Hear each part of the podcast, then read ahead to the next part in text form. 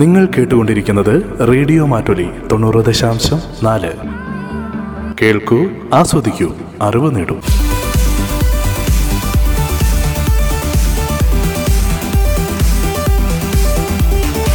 Radio മാറ്റൊലി, മാറ്റത്തിന്റെ ശങ്കുലി.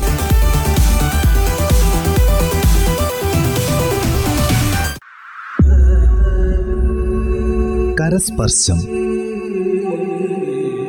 ആതുര ശുശ്രൂഷകരുടെ ജീവിതാനുഭവങ്ങൾ. കരസ്പർശം നിർവഹണം ഡി കെ വയനാട്.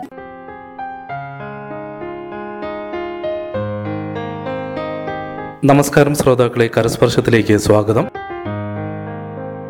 ഇന്ന് നമ്മുടെ കൂടെ അതിഥിയായി എത്തിയിരിക്കുന്നത് പുൽപ്പള്ളി സ്വദേശിയായ സീമ സിസ്റ്ററാണ്. സീമ സിസ്റ്ററുടെ നഴ്സിംഗ് പ്രൊഫഷണലിലെ വിശേഷങ്ങൾ നമുക്ക് ചോദിച്ചറിയാം. നമസ്കാരം സീമ സിസ്റ്റർ. നമസ്കാരം. എത്ര കാലമായി നഴ്സിംഗ് മേഖലയിൽ വന്നിട്ട്? ഇപ്പോൾ ഒൻപത് വർഷമായി പ്രവർത്തനം തുടങ്ങിയിട്ട്. ഫസ്റ്റ് ടൈം ഡൽഹി ആയിരുന്നു, അവിടെ ഏഴ് വർഷം ഉണ്ടായിരുന്നു. ഇപ്പോൾ ഒന്നര വർഷമായിട്ട് ഇവിടെ പുൽപ്പള്ളി സീത ഹോസ്പിറ്റലുണ്ട്. അതായത് പഠിച്ചതൊക്കെ ഡൽഹിയിലായിരുന്നോ? പഠിച്ച് ഡൽഹിയല്ല, ഇവിടെ തിരുപ്പതിയാണ്, ആന്ധ്രാപ്രദേശ്. സ്വാതി സ്കൂൾ ഓഫ് നഴ്സിംഗിലാണ്. സാധാരണ കർണാടകയിൽ പോയി പഠിക്കുന്നവരെ പറ്റി നമ്മൾ കേട്ടിട്ടുണ്ട്, ആന്ധ്രാപ്രദേശിലേക്ക് എങ്ങനെ എത്തി? അതെന്റെ ചേച്ചി അവിടെയാണ് പഠിച്ചത്, അപ്പൊ അങ്ങനെയാണ് അവിടെ പോയത്. എങ്ങനെയുണ്ട് സ്വാതി കോളേജിനെ പറ്റി, എന്താണ് ഓർത്തെടുക്കാനുള്ളത്? സ്വാതി സ്കൂൾ ഓഫ് നഴ്സിംഗ് എന്ന് പറയുമ്പോൾ നല്ല നഴ്സിംഗ് സ്കൂളാണ്, നല്ല ഫ്രണ്ട്ലി ഉള്ള ആൾക്കാരാണ്. അവിടുത്തെ മാഡം നല്ല സഹോദരി, ഒരു അമ്മേൻ്റെ സ്ഥാനമാണ് ഞങ്ങൾക്ക് തന്നുകൊണ്ടിരുന്നത്. അതേപോലെ തന്നെ സാറായാലും അവരുടെ മക്കളായാലും ഞങ്ങളെ അതേപോലെയാണ് നോക്കിക്കൊണ്ടിരുന്നത്. വേറെ പ്രത്യേകിച്ചെന്ന് വെച്ച് കഴിഞ്ഞാൽ നല്ല സീനിയേഴ്സുമാരുണ്ടായിരുന്നു, ഒരു കുഴപ്പമൊന്നുമില്ലായിരുന്നു, റാഗിങ്ങോ അങ്ങനെയൊന്നും ഇല്ലായിരുന്നു. നമുക്ക് പുതിയ കുട്ടികൾ വരുമല്ലോ, നമ്മൾ ആദ്യമായിട്ട് അവിടെ ചെന്ന് നമ്മളെ സീനിയേഴ്സ് നന്നായി ടേക്ക് കെയർ ചെയ്യുന്നു, പിന്നീട് നമ്മുടെ ജൂനിയേഴ്സ് വരുമ്പോൾ എങ്ങനെയായിരുന്നു നമ്മൾ അവരെ ഹാൻഡിൽ ചെയ്തിരുന്നത്? അത് ചെറിയൊരു റാഗിങ്, എന്തെങ്കിലും അവർക്ക് എന്തെങ്കിലും കൊടുക്കുക, ഡാൻസ് കളിക്കാനും ഡാൻസ് കളിക്കുക, മോണാക്ട്, അങ്ങനെ ചെറിയ ചെറിയ റാഗിങ്ങേ ഉണ്ടായിരുന്നുള്ളൂ. ഞാനൊന്നിനും അങ്ങനെ കൊടുത്തിട്ടൊന്നുമില്ല. എൻ്റെ അനുഭവം, എനിക്കങ്ങനെ ഡാൻസ് കളിക്കാനോ അങ്ങനെയൊന്നും അറിയത്തില്ലാത്ത വ്യക്തിയാണ്. അപ്പോൾ നമ്മളതിൽ കൂടുതലായിട്ട് ഫീൽഡിലോട്ട് പോയിട്ടില്ല, റാഗിങ്ങിലോട്ട്. ഒരു പ്രശ്നങ്ങളും ഒന്നുമില്ലാതെ നഴ്സിംഗ് പ്രൊഫഷനിലേക്ക് വന്നു കഴിഞ്ഞ് കഴിഞ്ഞപ്പോൾ, അവിടെ പഠിക്കാൻ തുടങ്ങി കഴിഞ്ഞപ്പോൾ എന്താ തോന്നിയത്? ആ ഒരു തീരുമാനം ശരിയായിരുന്നു എന്നാണോ തോന്നിയത്? എൻ്റെ ചെറുപ്പം മുതലുള്ള ആഗ്രഹമായിരുന്നു ഒന്നാം ക്ലാസ് തൊട്ട് നേഴ്സ് ആവണം എന്നുള്ളത്. അത് പ്ലസ് ടു കഴിഞ്ഞു. പ്ലസ് ടു കഴിഞ്ഞപ്പോൾ വീട്ടിൽ പറഞ്ഞു, അങ്ങനെ നഴ്സിങ്ങിന് പോയി. അപ്പോൾ ആഗ്രഹം സഫലമായി എൻ്റെ. അങ്ങനെ ഒന്നാം ക്ലാസ് തൊട്ട് ആഗ്രഹമുള്ള ഒരാളെ ആദ്യമായിട്ട് കാണാണ്. എങ്ങനെയായിരുന്നു ആ ഒരു പ്രായത്തിലെ നഴ്സിങ്ങിനോട് ഒരു പ്രേമം തോന്നാൻ കാരണം? അല്ല, എല്ലാ നേഴ്സുമാരും കുത്തി വെക്കുന്നുണ്ടല്ലോ, അപ്പോൾ അങ്ങനെ ഒരു ഇഞ്ചക്ഷൻ എടുക്കണം, നേഴ്സാവണം, അങ്ങനെ ഒരു തീരുമാനത്തിലാണ് നഴ്സിംഗ് ആയത്, നഴ്സിംഗ് പ്രൊഫഷൻ തിരഞ്ഞെടുത്തത്. നമ്മൾ മനസ്സിൽ കണ്ട പോലത്തെ തന്നെ ഒരു പ്രൊഫഷൻ ആയിരുന്നു. അവിടെ ചെന്ന് പഠിക്കാൻ തുടങ്ങിയപ്പോൾ എന്ത് തോന്നി? പഠിക്കാൻ പോയപ്പോൾ കുറച്ച് ഡിഫിക്കൽട്ടായിരുന്നു, എന്നാലും കുഴപ്പമില്ല, എന്നാലും നല്ല രീതിയിൽ പോയി. ആന്ധ്രാപ്രദേശിലെ സ്വാതി സ്കൂളിൽ നമുക്ക് അത്യാവശ്യം ക്ലിനിക്കലി പ്രാക്ടീസ് ചെയ്യാനുള്ള സാഹചര്യങ്ങളൊക്കെ ഉണ്ടായിരുന്നു. ആ ഉണ്ടായിരുന്നു. പഠനത്തോടൊപ്പം തന്നെ ട്രെയിനിങ് ഉണ്ടായിരുന്നു. ഗവൺമെൻറ് ഹോസ്പിറ്റലായിരുന്നു ഞങ്ങൾ ട്രെയിനിങ് ചെയ്ത്. എസ് വി ആർ ജി ഹോസ്പിറ്റലാണ്, അത് തിരുപ്പതി തന്നെയാണ്.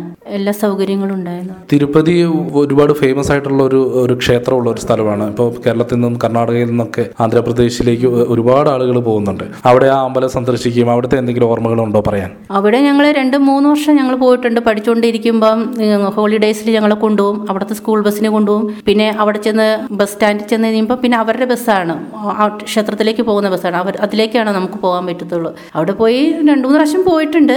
നല്ല അനുഭവങ്ങളാണ്. എന്താണ് നമ്മൾ നമ്മുടെ നാട്ടിലെ കേരളത്തിലെ അമ്പലങ്ങളുമായിട്ട് ബന്ധപ്പെടുത്തി കഴിയുമ്പോൾ ഒരു വലിയ അമ്പലം എന്നാണോ, ഒരു ടൂറിസ്റ്റ് പ്ലേസ് ആയിട്ടാണോ, അതിന് എന്താണ് തിരുപ്പതിയെ കുറിച്ച് എന്താണ് ഓർമ്മ? അതോ തല മൊട്ടയടിക്കുന്നത് അതാണോ ഓർമ്മ? അതല്ല, നല്ലൊരു ക്ഷേത്രം തന്നെയാണ്. വിശ്വാസം നടത്തി എന്ത് പ്രാർത്ഥിച്ചാലും നമ്മൾ അവിടെ പോയി പ്രാർത്ഥിച്ചാലും ഫലിക്കുമെന്നാണ് എനിക്കുണ്ട്. ഞാൻ ഫസ്റ്റ് അമ്പലത്തിൽ പോകുമ്പോൾ എല്ലാ കാര്യങ്ങളും മൂന്ന് കാര്യങ്ങൾ പ്രാർത്ഥിക്കാറുണ്ട്, അപ്പോൾ എൻ്റെ ആഗ്രഹങ്ങൾ സാധിക്കാറുണ്ട്. അതേപോലെ തന്നെ അവിടെ പോയി പ്രാർത്ഥിച്ചു, അതേപോലെ സാധിച്ചിട്ടുണ്ട്. അങ്ങനെ ഒരു വിശ്വാസം പൊതുവെ നിലവിലുണ്ടല്ലേ? അമ്പലം ഞാനും കേട്ടിട്ടുണ്ട്, പള്ളിയിൽ ആദ്യമായിട്ടൊരു പള്ളിയിൽ ചെന്ന് കഴിഞ്ഞാൽ ആ പള്ളിയിൽ മൂന്ന് ആഗ്രഹങ്ങൾ പറഞ്ഞ് നടക്കുന്നത്. അപ്പോൾ അങ്ങനെ വിശ്വസിക്കുന്ന ഒരാളാണ്. ആ ആഗ്രഹങ്ങളെല്ലാം സാധിച്ചോ? ആ ഉണ്ട് ഉണ്ട്, ആഗ്രഹം സാധിച്ചിട്ടുണ്ട്. എന്താണ് ഇനി സാധിക്കാനുള്ള ഒരു ആഗ്രഹം? ഈ നഴ്സിംഗ് പ്രൊഫഷനിൽ വന്നിട്ട് ഇപ്പോൾ ഇത്രയും കാലമായല്ലോ, എന്തെങ്കിലും ഈ പ്രൊഫഷനിൽ തന്നെ എന്തെങ്കിലും നേടണമെന്ന് ആഗ്രഹിക്കുന്നുണ്ടോ ഇനിയും? ഈ പ്രൊഫഷൻ ഇതേപോലെ തന്നെ കൊണ്ടു നടക്കുക, പറ്റുന്ന കാലം നോക്കുക, പോകുക, രോഗികളെ പരിചരിക്കുക, അത്രയേ ഉള്ളൂ. ഇപ്പോൾ ജോലി ചെയ്യുന്നത് പുൽപ്പള്ളി സീത ഹോസ്പിറ്റലിലാണ്. ഇതിനു മുമ്പ് ഡൽഹിയിൽ വർക്ക് ചെയ്ത കാര്യമെന്ന് പറഞ്ഞിരുന്നു. അവിടെ ഏത് ഹോസ്പിറ്റലിലായിരുന്നു, എന്ത് ഡിപ്പാർട്ട്മെന്റിലായിരുന്നു? അവിടെ ജയ്പൂർ ഗോൾഡൻ ഹോസ്പിറ്റലാണ്, രോഹിണി എന്ന് പറഞ്ഞ പി ഐ സിയുലായിരുന്നു സ്റ്റാഫായിട്ട് വർക്ക് ചെയ്യായിരുന്നു. അവിടെ ഏഴ് വർഷം ഉണ്ടായിരുന്നു. പിന്നെ കുട്ടികളുണ്ടായിപ്പോൾ അവിടെ നിന്ന് ഇങ്ങനെ റിസൈൻ കൊടുത്ത് ഇങ്ങോട്ട് പോകുന്നതാണ്. പിന്നെ നാല് വർഷത്തെ ഗ്യാപ്പ്, അത് കഴിഞ്ഞാണ് ഇവിടെ കയറിയത്, സീതാ ഹോസ്പിറ്റലിൽ കയറിയത്. ഏഴ് വർഷം ഒരു ഹോസ്പിറ്റലിൽ നിൽക്കാന്ന് പറഞ്ഞാൽ നമുക്ക് അവരെ ഇഷ്ടപ്പെടണം, അവർക്ക് നമ്മളെയും ഇഷ്ടപ്പെടണം. ആ പീഡിയാട്രിക് ഐസിയു എനിക്ക് തോന്നുന്നു ഇപ്പോൾ ഒരുപാട് മിസ് ചെയ്യുന്നുണ്ടെന്ന് മുഖത്തുനിന്ന് വായിച്ചെടുക്കാൻ കഴിയുന്നുണ്ട്. എന്താണ് പറയാനുള്ളത് അതിനെപ്പറ്റി? പി ഐ സി എനിക്ക് വളരെ മിസ് ചെയ്യുന്നുണ്ട്. അവിടുത്തെ ഡോക്ടേഴ്സ്, സ്റ്റാഫ്, ഞങ്ങളുടെ നേഴ്സിംഗ് ഇൻചാർജ്, പിന്നെ ഫ്രണ്ട്സ്. ഇപ്പോഴും അവിടെയുണ്ട്, ഫ്രണ്ട്സുണ്ട്, കോൺടാക്റ്റും ഉണ്ട്. പോരാൻ ഭയങ്കര ബുദ്ധിമുട്ടായിരുന്നു എനിക്ക് അവിടുന്ന്, പക്ഷേ സാഹചര്യം അതായതുകൊണ്ട് അവിടെ നിന്ന് നിർത്തി പോകുന്നതാണ്. ഡൽഹിയെ കുറിച്ച് കേട്ടുള്ളൂ, ഭയങ്കര കൺജസ്റ്റഡ് ആയിട്ടുള്ള സിറ്റിയാണ്, ഭയങ്കര ചൂടുള്ള സ്ഥലമാണ്, ചിലപ്പോൾ തണുപ്പാണെങ്കിൽ ഭയങ്കര തണുപ്പാണ്. എന്താണ് ഡൽഹി ഓർമ്മകൾ?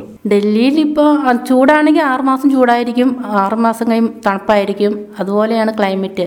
പെട്ടെന്ന് ആർക്കും അഡ്ജസ്റ്റ് ചെയ്യാൻ പറ്റത്തില്ല ക്ലൈമറ്റ്. പിന്നെ കുറച്ച് ഇങ്ങനെ നിന്ന് നിന്നാകുമ്പോൾ നമ്മൾ സ്വയം അങ്ങനെ ആയിപ്പോകും, അവരുടെ ജീവിതത്തിലോട്ട് അങ്ങ് മാറിപ്പോകും. അവിടെയും കുടുംബമായിട്ടാണോ? അവിടെ ഞാൻ ഹോസ്റ്റലിലായിരുന്നു. പിന്നെ കല്യാണം കഴിഞ്ഞ് കഴിഞ്ഞപ്പോൾ ഒരു വീടെടുത്തു, റൂം എടുത്തു, അവിടെയായിരുന്നു താമസിച്ചുകൊണ്ടിരുന്നത്. ഹസ്ബൻഡ് എന്ത് ചെയ്യുന്നു? ഹസ്ബൻഡിന് വെൽഡിംഗ് വർക്കാണ്. ലവ് മാരേജ് ആയിരുന്നു ഞങ്ങളുടെ.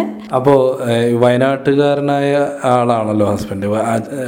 നമ്മളൊരു മൂവാറ്റുപുഴക്കാരിയാണെന്ന് ഇൻ്റർവ്യൂവിന് മുമ്പ് നമ്മൾ വെറുതെ ഒരു സൗഹൃദ സംഭാഷണത്തിൽ പറയുകയും ചെയ്തു.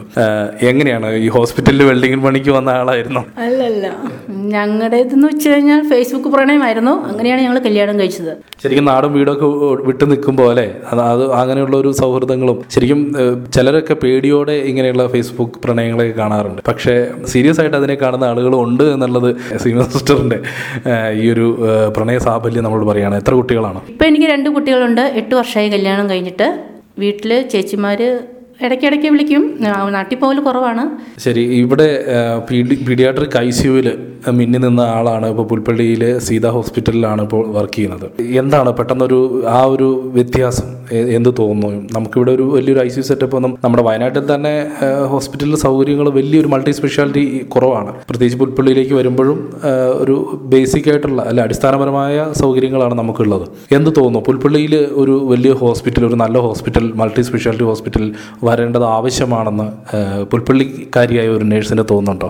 വളരെ ആവശ്യമാണ്. ഇവിടുത്തെ ജനങ്ങൾ അതേപോലെ ബുദ്ധിമുട്ടുന്നുണ്ട്. എന്തെങ്കിലും ഒരു അസുഖം പീഡിയാട്രിഷ്യനിക്കിനായാലും കാണാനും ബത്തേരി നമുക്ക് പോകണം. ഇവിടെ രാത്രിയിലാണ് നമുക്ക് ഏറ്റവും ബുദ്ധിമുട്ടുണ്ടാവുക. ഇവിടെ ഡോക്ടേഴ്സ് കുറവാണ് രാത്രിയിൽ. അപ്പോൾ അതുകൊണ്ട് ഒരു നല്ലൊരു ഹോസ്പിറ്റൽ പുൽപ്പള്ളിയിൽ വരുവാണെങ്കിൽ, അതായത് എല്ലാ ഡിപ്പാർട്ട്മെന്റിലേക്കുള്ള ഓരോരോ ഡോക്ടേഴ്സ് വരുവാണെങ്കിൽ അതായിരിക്കും ഏറ്റവും നല്ലത്, ജനങ്ങൾക്കും ഏറ്റവും നല്ലതായിരിക്കും അത്. പുൽപ്പള്ളിക്കാർ ഏറ്റവും കൂടുതൽ പ്രയാസപ്പെടുന്നത് രാത്രിയിലൊക്കെ എന്തെങ്കിലും സംഭവിച്ചാലാണ്. നമുക്ക് കാട് കടന്ന് തന്നെ പോകണം അല്ലേ? അങ്ങനെ എപ്പോഴെങ്കിലും വളരെ ക്രിട്ടിക്കലായിട്ടുള്ള ഒരു കണ്ടീഷനിലുള്ള ഒരു പേഷ്യൻറ്റ് നമുക്ക് ഇവിടെ ഡ്യൂട്ടിയിലുണ്ടായിരുന്നപ്പോൾ കൈകാര്യം ചെയ്യേണ്ടിയൊക്കെ വന്നിട്ടുണ്ടോ? ഇപ്പം ഇവിടെ ഞാൻ നിൽക്കുന്ന ഹോസ്പിറ്റലിൽ ഇതുവരെ ഉണ്ടായിട്ടില്ല. എന്നാലും ഇവിടെ ഞങ്ങൾക്ക് രാത്രി എട്ട് മണി വരെയുള്ളൂ ഡ്യൂട്ടി, നൈറ്റ് ഷിഫ്റ്റ് ഇല്ല, പകൽ ഇങ്ങനെ വന്നു പോകുന്നതേ ഉള്ളൂ. ശരിക്കും നേഴ്സുമാരെ സംബന്ധിച്ച് നൈറ്റ് ഡ്യൂട്ടിയാണ് ഏറ്റവും ബുദ്ധിമുട്ടുള്ളത്, അതില്ലാത്ത ഡ്യൂട്ടിയാണ്. അപ്പം ആ ഒരു കാര്യത്തിൽ സന്തോഷമുണ്ടല്ലേ? ആ ഒരു കാര്യത്തിൽ സന്തോഷമുണ്ട്, രാത്രി വീട്ടിൽ പോകാം എന്നുള്ളൊരു സന്തോഷം. ശരി, നമ്മുടെ പീഡിയാട്രിക് ഐസിയുവിലെ അനുഭവങ്ങളിലേക്കൊന്ന് പുറകോട്ട് തിരിഞ്ഞ് നോക്കുമ്പോൾ ഒരുപാട് കുട്ടികൾ ഈ കൈയുടെ കയ്യിലൂടെ വന്നു പോയിട്ടുണ്ട്. അങ്ങനെ ഏതെങ്കിലും ഒരു കുഞ്ഞ് ഇന്നും മനസ്സിൽ തങ്ങി നിൽക്കുന്ന എന്തെങ്കിലും ഒരു അനുഭവം, ഓർമ്മ ഉണ്ടോ? ആ ഉണ്ട് ഉണ്ട്. ഞങ്ങളുടെ പീഡിയാട്രിക്സിൽ നിന്ന് ചെറിയ പിള്ളേരാണ്, ഒന്ന് ജനിച്ച ഉടനെ തന്നെയുള്ള പിള്ളേർ, അഞ്ചു വയസ്സ് വരെയുള്ള പിള്ളേരെയാണ് ഞങ്ങൾ എടുക്കുന്നത്. അതിൽ വെന്റിലേറ്റർ പേഷ്യൻ്റ് ഉണ്ട്, അല്ലാത്ത പേഷ്യൻ്റ് ഉണ്ട്, എല്ലാം. പൊതുവെ പനി പനി പേഷ്യൻ്റ് വന്നാൽ തന്നെ കൂടി അവിടെ അഡ്മിറ്റ് ചെയ്യാറുണ്ട്, സീരിയസ് പേഷ്യൻ്റ് ആയാലും. പിന്നെ ഏറ്റവും ഒരു കൊച്ചിനുണ്ട്, ഏറ്റവും ബേബി ഓഫ് മീനാക്ഷി എന്നാണ് ആ കുട്ടിയുടെ പേര്. അതിപ്പോഴും ഓർമ്മയുണ്ട്. ആ കുട്ടിക്ക് ഹെഡ് ഇഞ്ചുറി ആയിരുന്നു. അത് എന്താ പറയുക, അത് ഒരു യാതൊരു റെസ്പോൺസൊന്നും ഇല്ലാതെ വെന്റിലേറ്ററിൽ തന്നെയായിരുന്നു. കൊണ്ടുവന്ന് അന്ന് തന്നെ ഇൻറ്റുബേറ്റ് ചെയ്തു. അത് അവിടെ തന്നെ ഇന്ന് മരിക്കുകയാണ് ചെയ്ത കുട്ടി. അപ്പോൾ അതിലൊക്കെ ഒരു ഭയങ്കര സങ്കടമുണ്ട്. ആ കുട്ടീനെ മിസ് ചെയ്യുന്നുണ്ട്. അത്രയും ഞങ്ങൾ കെയർ കൊടുത്ത് നോക്കിയതാണ്, രണ്ടു രണ്ട് വർഷം നോക്കിയതാണ്. അത് കഴിഞ്ഞാണ് ആ കുട്ടി മരിച്ചത്. എത്ര വർഷങ്ങൾക്ക് പിന്നിലുള്ള ഓർമ്മയാണിത്? ഇതിപ്പോൾ ഒരു ടൂ തൗസൻഡ് ടെന്നിലെ ഓർമ്മയാണിത്. ഏകദേശം പന്ത്രണ്ട് വർഷമായി. രണ്ട് വർഷം ഒരു കുട്ടിയെ തന്നെ നോക്കുക, ആ കുട്ടിയായിട്ടൊരു ആത്മബന്ധം, അവരുടെ കുടുംബക്കാരുമായിട്ടൊരു ആത്മബന്ധം വരിക. ചിലപ്പോൾ ആ ഒരു അവസാന ആ കുട്ടിയെ വീട്ടുകാർ നോക്കിയേക്കാളും കൂടുതൽ നോക്കിയ ഹോസ്പിറ്റലിൽ നിങ്ങളൊക്കെ തന്നെയാണ്. ശരിക്കും ഇപ്പോഴും ആ ഓർമ്മ പറയുമ്പോൾ സ്വന്തം കുഞ്ഞിനെ പറ്റി പറയുന്നത് പോലെയാണ് സിസ്റ്റർ പറയുന്നത്. എനിക്ക് മനസ്സിലാവും സിസ്റ്ററിൻ്റെ ഉള്ളിലൊരു ഒരു ഒരു നല്ല ഒരു എമ്പതി, അതായത് മറ്റുള്ളവരുടെ വേദന നമ്മുടെ ഉള്ളിൽ അനുഭവിക്കും ാൻ കഴിയുന്ന ഒരു ക്വാളിറ്റി, അതാണ് ഒരു നേഴ്സിന് വേണ്ടതെന്ന് പറഞ്ഞു കേട്ടിട്ടുണ്ട്. അതുകൊണ്ട് ഇനി മുന്നോട്ടുള്ള യാത്രയിൽ എന്തെങ്കിലുമൊക്കെ സ്വപ്നങ്ങൾ ബാക്കിയുണ്ടോ? ഈ ഒരു പ്രൊഫഷനിൽ ഇനി നേടണം എന്ന് ആഗ്രഹിക്കുന്നു, അല്ലെങ്കിൽ വിദേശത്ത് പോകണം, അല്ലെങ്കിൽ ഡൽഹിയിലേക്ക് തിരിച്ചു പോകണം, അങ്ങനെ എന്തെങ്കിലുമൊക്കെ ആഗ്രഹമുണ്ടോ? അതോ ഇനി എൻ്റെ ആഗ്രഹങ്ങൾ എൻ്റെ കുട്ടികളിലൂടെ സാധിക്കണം, അങ്ങനെ എന്താണ് ഇപ്പോൾ മനസ്സിൽ? ഡൽഹിയിലേക്ക് പോകാൻ താല്പര്യമുണ്ട്, പക്ഷേ ഹസ്ബൻഡ് വിടത്തില്ല, അതാണ് മെയിൻ കാരണം. ഇപ്പോൾ വേറെ എന്ന് വെച്ച് കഴിഞ്ഞാൽ ഇത് ഇവിടെ തന്നെ കണ്ടിന്യൂ ചെയ്യുക. ഇവിടെ എവിടെയെങ്കിലും നല്ല ഹോസ്പിറ്റൽ ഉണ്ടാവുകയാണെങ്കിൽ അവിടെ ജോയിൻ ചെയ്യണമെന്ന് ആഗ്രഹമുണ്ട്. ബത്തേരി പോകണമെന്ന് ആഗ്രഹമുണ്ട്, പക്ഷേ പോയി വരാൻ ബുദ്ധിമുട്ടാണ്. അവിടെയൊക്കെ മൂന്ന് ഷിഫ്റ്റ് അല്ലേ, അപ്പോൾ അതുകൊണ്ട് പോയി വരാൻ ബുദ്ധിമുട്ടാണ്. എന്നാലും പുൽപ്പള്ളിക്കാർക്കും വേണ്ടേ അല്ലേ? നിങ്ങളെപ്പോലുള്ള ആളുകളുടെ സർവീസിന് അങ്ങ് ഇവിടെ പുൽപ്പള്ളിക്കാർക്ക് ആവശ്യമാണ്. ഞാനൊരു പുൽപ്പള്ളിക്കാരനാണ്, ഞങ്ങൾക്ക് നിങ്ങളെയൊക്കെ ആവശ്യമാണ്. തീർച്ചയായിട്ടും സിസ്റ്ററിൻ്റെ ആഗ്രഹം പോലെ തന്നെ ഇപ്പോൾ സീത ഹോസ്പിറ്റലിലെ വളരെയധികം നിങ്ങൾ സ്റ്റാഫുകളോട് സൗഹൃദം സൂക്ഷിക്കുന്ന ഡോക്ടേഴ്സൊക്കെയാണ് ഇവിടെ ഉള്ളത്. ഇപ്പോൾ അവരൊക്കെ മനസ്സിൽ വെച്ചിട്ടാണെങ്കിലും ഒരു നല്ല ഹോസ്പിറ്റൽ, അല്ലെങ്കിൽ ഇവിടെയുള്ള എല്ലാ ഡോക്ടേഴ്സും കൈകോർത്തിട്ടാണെങ്കിലും ഒരു നല്ലൊരു ഹോസ്പിറ്റൽ പുൽപ്പള്ളിക്ക് സമ്മാനിക്കാൻ ഇവർക്ക് സാധിക്കട്ടെ. സിസ്റ്ററിൻ്റെ ആ ആഗ്രഹം സഫലമാകട്ടെ. അത് സിസ്റ്റർ മാത്രമല്ല, ഞങ്ങൾ ഒരുപാട് പുൽപ്പള്ളിക്കാരുടെ ഒരു ആഗ്രഹവും പ്രാർത്ഥനയും കൂടിയാണ്. അത് നടക്കട്ടെ. ഇനിയും ജീവിതത്തിൽ ഒരുപാട് ഈ ആഗ്രഹങ്ങൾ സഫലീകരിക്കുവാനും ഒരുപാട് രോഗികൾക്ക് ആശ്വാസമാകുവാനും സിസ്റ്റർക്ക് സാധിക്കട്ടെ. ഇത്രയും സമയം റേഡിയോമാറ്റിയുടെ ശ്രോതാക്കൾക്ക് വേണ്ടി മാറ്റിവെച്ചതിൽ അങ്ങോട്ട് ഞാൻ നന്ദി രേഖപ്പെടുത്തുന്നു. Thank you very much. Thank you sir.